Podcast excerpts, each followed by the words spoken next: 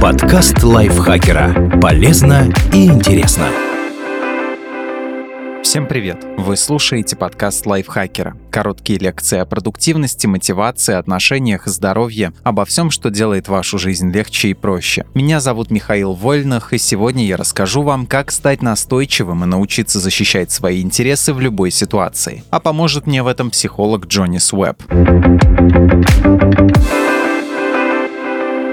Представьте ситуацию. Соседи громко слушают музыку, а теперь оцените, какая из двух просьб будет звучать настойчиво. Если вы не против, не могли бы вы выключить музыку? Вы должны выключить музыку прямо сейчас. Правильный ответ – никакая. Многие думают, что настойчивость означает умение постоять за себя, говорить то, что думаешь и чувствуешь. Если бы это было правдой, то вторую реплику можно было бы считать настойчивой. Но она звучит агрессивно, потому что сформулирована как требование, которое вряд ли станет хорошим началом для конструктивного диалога. А первая просьба выглядит лишь попыткой проявить настойчивость. Такая фраза слишком пассивная и не кажется важной, поэтому ее очень легко пропустить мимо ушей. Попробуйте представить шкалу. На одном ее конце ваша просьба будет звучать слабо и не воспримется всерьез, а на другом вы будете слишком агрессивны, так что другой человек займет оборонительную позицию. Настоящая настойчивость находится где-то посередине. Это умение выражать свои чувства и потребности в уважительной и доброжелательной манере, которая повышает вероятность того, что вас услышат.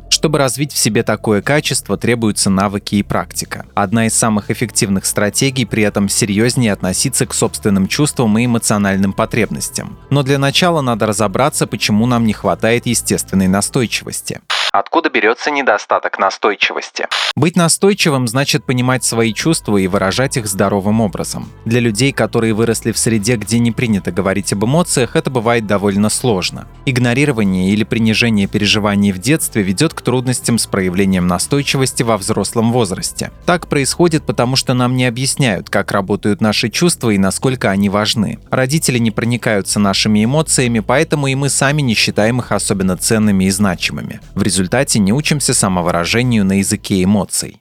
Из каких компонентов состоит настойчивость?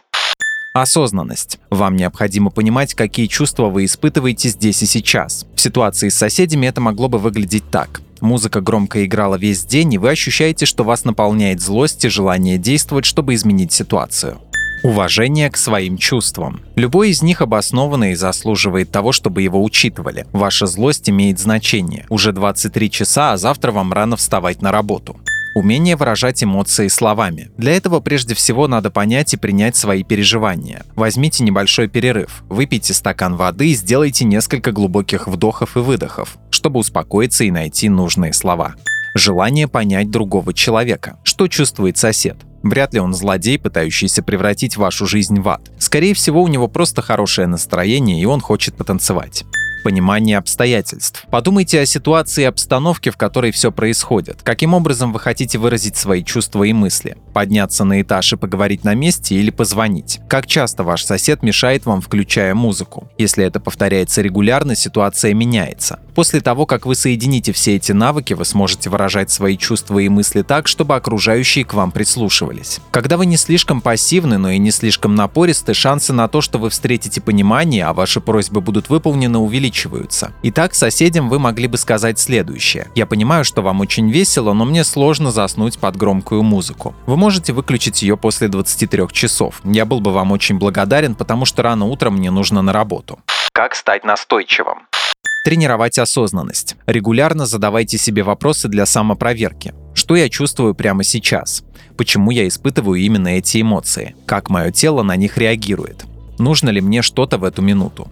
ценить свои чувства. Они существуют для того, чтобы помогать вам. Когда вы прислушиваетесь к себе, вы лучше понимаете, в какие моменты нужно проявлять настойчивость. К тому же чувства дают мотивацию и энергию, чтобы открыто говорить о своих потребностях использовать эмоциональный язык. Вы наверняка хорошо различаете базовые эмоции, такие как радость, грусть или гнев. Но чем больше описаний вы можете дать своим чувствам, тем лучше. Расширение личного эмоционального словаря позволит вам глубже понимать себя, а как результат доходчиво объяснять свои переживания окружающим понимать свою ценность. Каждый раз, когда вы проявляете настойчивость и заступаетесь за себя, вы показываете другим, что вы и ваше мнение имеют значение. Конечно, не все получится сразу, и не каждая ваша просьба будет принята безоговорочно. И это нормально. Но после тщательной работы над собой и практики вы заметите, насколько легко вам общаться с окружающими, а также оставаться осознанным и уверенным в себе человеком. Вместо того, чтобы жить под девизом «мои чувства не имеют значения», выберите себе другое жизненное кредо. Мои чувства не всегда могут быть объективными, но они моя реальность, а значит они имеют значение.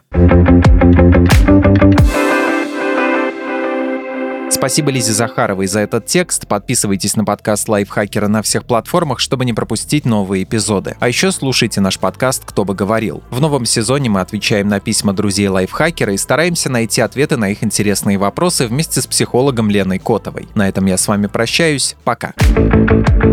Подкаст Лайфхакера. Полезно и интересно.